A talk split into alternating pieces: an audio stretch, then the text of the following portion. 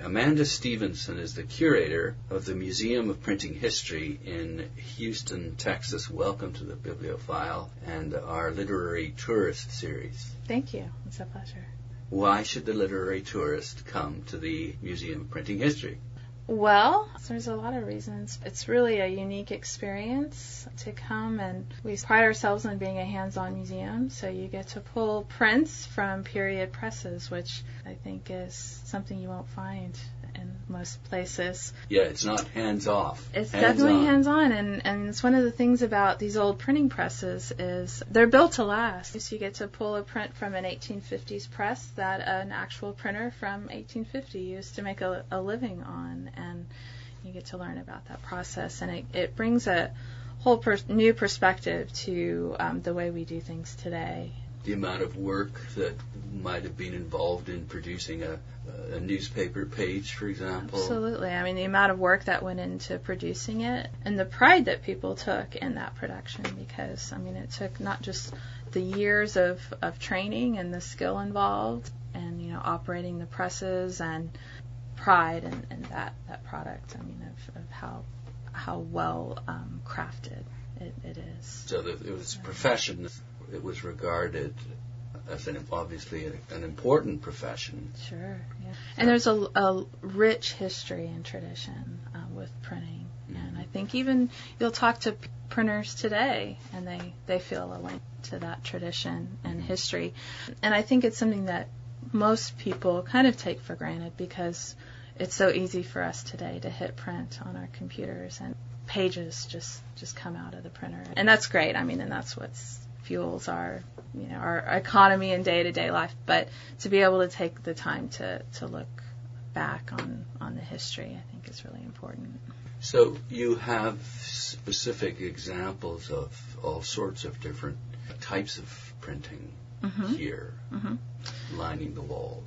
Sure. So we are challenged with telling the the story of printing history in a limited space and you know, some of the earliest things that we have in the collection that are on display date from Asia from the 8th century. A lot of people aren't aware that printing from movable type uh, was actually invented in China.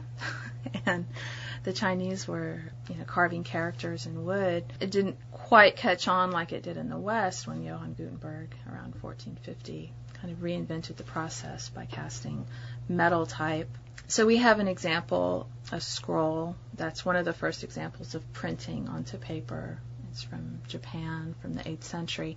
So you can see that when you come to the museum. And then um, we sort of jump forward to 1450 Germany and talk about Johann Gutenberg's innovations, we should say, mainly metal typecasting and the press that he developed and a special ink recipe that he developed for printing. That's not too dissimilar from printer's ink today. Yeah, that's one thing that's kind of extraordinary is how this technology hasn't really changed a great deal in, until right now mm-hmm. uh, over the years. Yeah, right? I would I would say you know mid century, mid 20th century with the change between what's called hot type to cold type, where we started integrating a lot of digital technologies. Printing has changed dramatically today. But from Gutenberg's time through uh, the early 20th century, the whole process of printing is really very similar. You know, you have your type, your type form, you lock into a press, and it's printed relief. I mean, there was a lot of innovation during that time. Know, well, yeah, mechanization as, much as anything, right? Right, right. And the invention of the linotype machine which you have um, a, we have a working linotype machine here at the museum.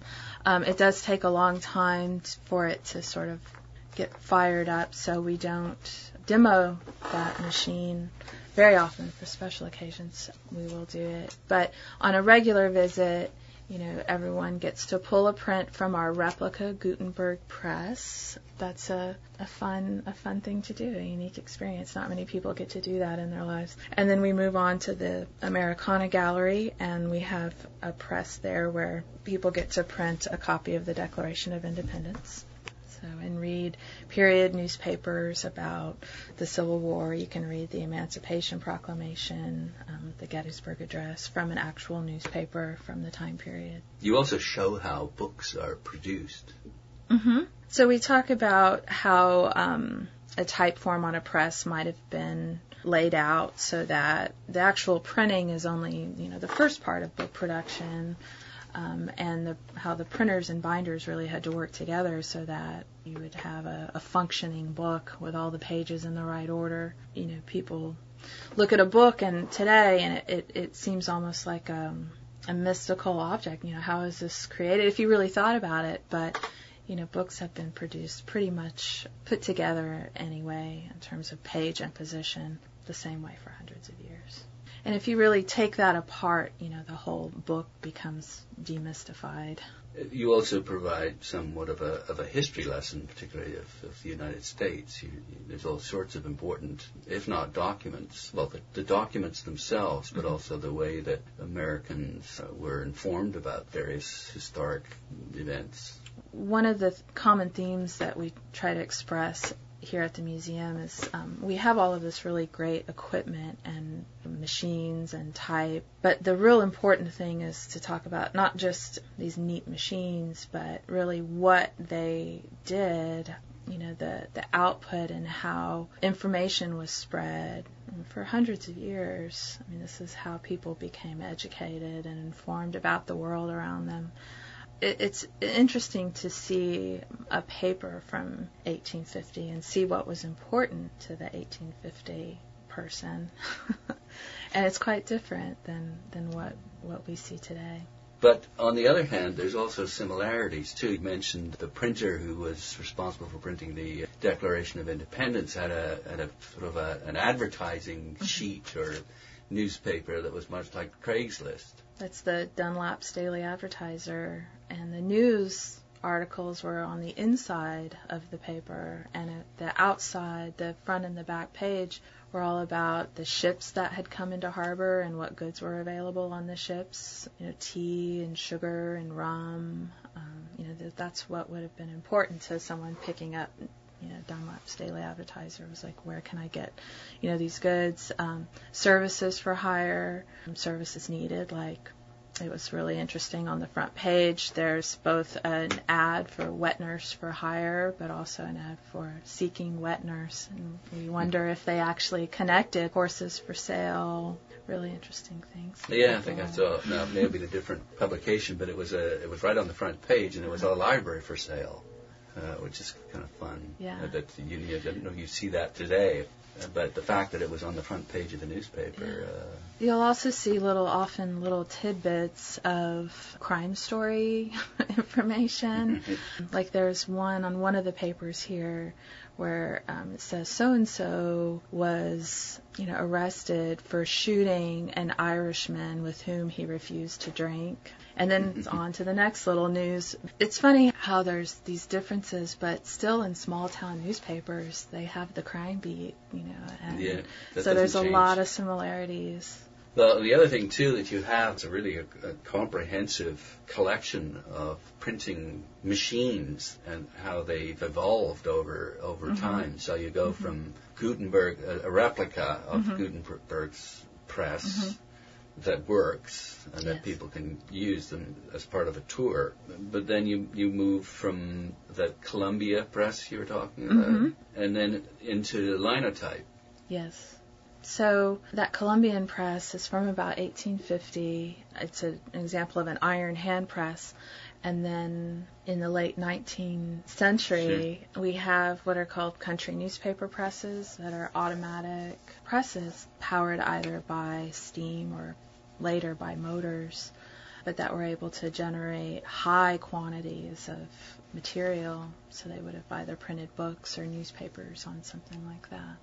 And you've got some beautiful examples of Albion presses. Mm-hmm. That were actually revived by the fine press movement, um, the sort of idea of the craft of printing, you know, being so valued. So there were a lot of printers like William Morris that we're really interested in using this equipment to produce beautiful books. Much more than just the utilitarian. Right. And I think, I mean, during the you know that late part of the Industrial Revolution, there was a lot of this fear of like we're losing all of this craft, you know, across society. I think we could probably compare that to today. You know, there's a lot of fear of like what we lose in in gaining all this, you know, easy access to information. I mean, in our field in printing history, there's a big fear of, you know, a lot of things just aren't being printed anymore. Phone books aren't being printed anymore. I think uh, the Encyclopedia Britannica is no longer going to be printing. You know, so many just businesses of all sizes have gone to email newsletters. You know, they're not printing newsletters anymore, and just really cutting back on on printing. So. And also the fear that fear. there's no real physical record, so that, that, right. that the history can more easily be yeah, changed and and yeah, and manipulated yeah. and erased. I mean, newspapers are going out of business. Journalists are being fired, laid off. So yeah, period of great change and fear, which has you know happened throughout history. Well, yeah, I mean, the same sort of huge change took place around Gutenberg's invention. Do you sort of focus on some of the changes that might have taken place back then and as, sure. a, as a reference to what may be taking place now right. and some of the pitfalls yeah, to avoid? We talk about how this period 1450 to 1500 is is so important in terms of you know it's the very beginnings of printing as as we know it in the West, and it's called the incunabular period. And prior to that, it's estimated there were some 30 to 40 thousand manuscript books in existence in Europe, mostly in the hands of the church after this this period, there were just great advances in printing. So after the incunabular period, there were just millions, millions of books in circulation, and they weren't just religious books. They works of literature and scientific works, and there's just great advances then at the amount of knowledge that's available. That's Fewer right. gatekeepers. I mean, the rise of the university system. Just could you explain precisely what incunabula period? What is that very specifically? The word comes from the Latin meaning from the cradle, mm-hmm. so it's from from the cradle of printing. During that time period, there was a lot of fear about this invention that was from the devil. of course, that was the church's take on, on yeah.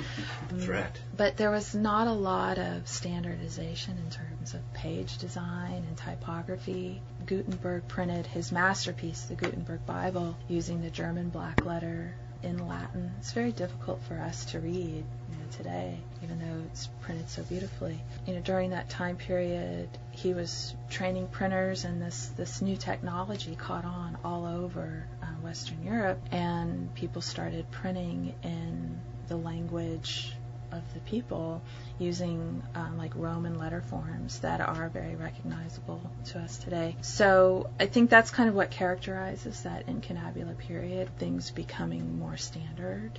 What would end it? As far as I'm aware, it's kind of a random end period of 1500 and at that point there was a greater standardization. Was that would that characterize the? I, I would think so. Yeah, yeah. And there was more of a division of labor as well during the incunabular period. Printers also cast the type after that period, you find more specialization within printing. So there were people who just cast type, and they've got really good at casting type. Um, then you have different presses, you know, and innovations in press design. All of that started to take shape. As far as I'm aware, nothing earth-shattering happened in 1500 to create that line. But then we do a jump quite a bit further forward, and you mm-hmm. showed me your uh, lithograph stones. During our tour, you mentioned the fact that the best stones were mined in Germany. Mm-hmm. I wonder what separates that from the rest of the limestone around the world. I wouldn't know about that. I know there was some lithography done on marble, but I don't think that it was as high quality as the, the German limestone. When did that come in, roughly? Well, there was a Frenchman named uh, Senefelder, and he developed this process of stone lithography late 1700s. 1798, I believe. And we do have a replica of the very first lithography press as well here at the museum. And you mentioned three different woodcut, relief, intaglio, and, and lithography. These were. I would say those Say are the those three are- major types of historic printing processes, and relief printing is by far the oldest. I mean, it has um, centuries and centuries of history behind it. I mean, the woodcut is a relief process, uh, any sort of letterpress printing, and that's where you have a raised surface, and it's the raised surface that prints. So you ink ink the raised surface. Wood engravings are a relief process. The term engraving um, is most generally considered an intaglio process, but when you talk about wood engravings, there's wood engravings and wood cuts, and wood they're both relief processes, so that can be confusing that term engraving. But wood cuts are generally cut on the plank side of the wood, and then wood engravings, uh, which were a very popular way to do illustrations in the 1800s. Thomas Bewick is known for developing that process or popularizing that process, and wood engravings are done on the end grain. One's with the Um, grain, one's sort of cut against the grain. Yeah, wood engravings would be, I guess you could say, against the grain on the what's called the in end grain, Mhm. and then wood cuts are along the plank of the wood, so with the grain. What made wood engravings, you know, so successful is that when you carve into that end grain, it creates a very strong plate. I guess you could say that's not going to break down so easily. And what about intaglio? Um, it's where you have a plate, usually a like a copper plate that's worked with tools or acids to create the image areas in a recessed part of the plate. So the You- opposite of the relief. That's right. So it requires a different type of press that's going to exert an enormous amount of pressure. So the iron. that. The iron hand presses that we have here are would generally just be used for uh, relief printing. But if you have an intaglio press, it's called sometimes a rolling press. So it has a, a roller that comes down on the plate and exerts a lot of pressure. And, and usually the, the paper would be dampened to absorb that ink. Any brand names that come to mind? The old intaglio press that we have in our collection is called it's a Kelton Kelton and Sons press. Okay. But you know, there's a lot of images of like Rembrandt used uh, an intaglio press. I'm not sure what brand that was, but if you see images of like him in the studio, then it's he's pulling on a uh, intaglio, and they would have big spokes um, because you know it takes a lot of effort to pull that across with that amount of pressure. And finally, lithography then. Well, here at the museum, we have our um, 1830s Star Wheel lithography press. Charles Criner is our artist in residence, and he um, creates some beautiful images on the stones that we have in our collection, and then prints editions on that, that press. So does he actually draw right on the stone with a Mhm. charcoal or some grease or? with a we call a grease pencil. And so he creates those image areas with the grease pencil, and then the uh, lithography is based on this principle of the grease water resist. And so after the image is drawn on the stone, then he etches the stone with gum arabic and just etches that image slightly into the surface of the stone. Then Sorry, he traces what he's done with the grease pen with. Uh, so when he's done with the image using that grease pencil, then he'll use a solution of gum arabic to just etch that image into the stone. So it's sort of an acid that bites into the stone. yeah, just slightly, so that the image area accepts the ink and the non-image area repels the ink. And so after the ink is rolled on the stone, then you can take just a sponge with water and wipe off all the excess ink. It won't stick to those non-image areas. And then you use a lithography press to print that print. Lithography press has a scraper bar versus a roller or a platen.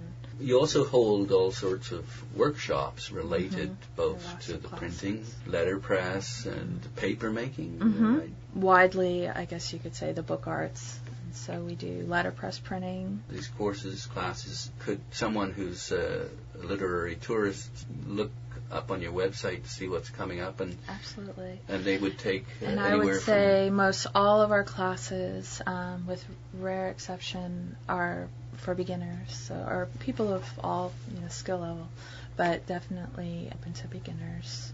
Uh, most of the classes are are one day, Perfect. So you can come and just learn. I teach the letterpress business cards class, and you know most people taking that class have never done any letterpress printing. Everyone sets their card, their business card, or a quote. It doesn't matter to me what what you decide to set. It just has to fit on the size of a business card, and we proof and everyone prints, sets up in a press and, and prints you know, anywhere from 50 to 100 of their cards, and then we redistribute the type and clean up. And, uh, and what kind of presses would they would you use? Well, we use the presses in our letterpress studio. Uh, we proof on a Vandercook proof press, which is designed for proofing. And then once everyone gets their cards and we're sure that our P's and Q's are correct and the S's are in the, the right direction, and then we set up on one of two presses. We have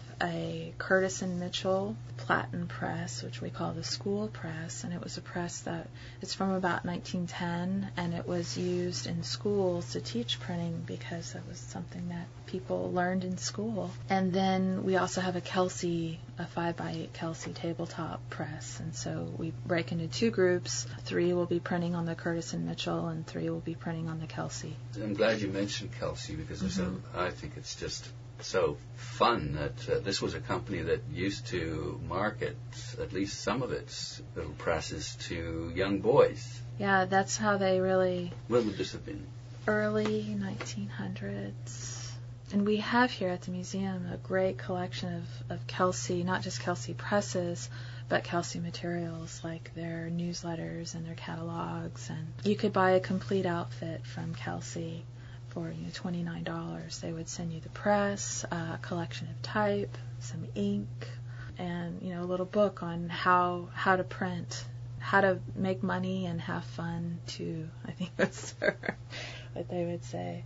But today, you know, there's a big revival and interest in letterpress, and a lot of people. I think it's kind of funny that a lot of professional printers through the 20th century were exposed to printing um, as boys from, you know, being marketed to by the Kelsey Company, and these presses were widely available. And today, I think a lot of people get interested in letterpress through Kelsey presses because they're still out there. You know, they're still pretty widely available. They're no longer being manufactured, but there's a lot of Kelsey presses. They're everywhere on the secondhand market. So hmm. I've talked to a lot of job printers today who said, "Yeah, I learned. I, my first press was a Kelsey press." So we, yeah, we teach on a Kelsey press. Just finally, uh, throughout the year, you have all sorts of exhibitions going on. hmm We have a very active exhibition schedule. Uh, we have over 12 exhibitions a year that you know rotate in and out of here, and they all are linked through this uh, the history of print. We show exhibitions of photography. We just had a wonderful exhibition of photography books from 21st Editions, a publisher based in uh, South Dennis, Massachusetts, that does just um, exquisite hand-bound photography books and limited editions. Right now we have, you know, great exhibition of posters from a Swiss artist named Hans Erni. Um, we like to show artists that have international and national reputations. The exhibitions are either, you know, historic, but then we show contemporary art as well. Wide variety. Well, Amanda Stevenson, I think you've answered my question. Okay. Thank you so much. Thank you. I've been speaking with Amanda Stevenson, who's the curator of the Museum of Printing History located in Houston, Texas. Thanks again. Thanks.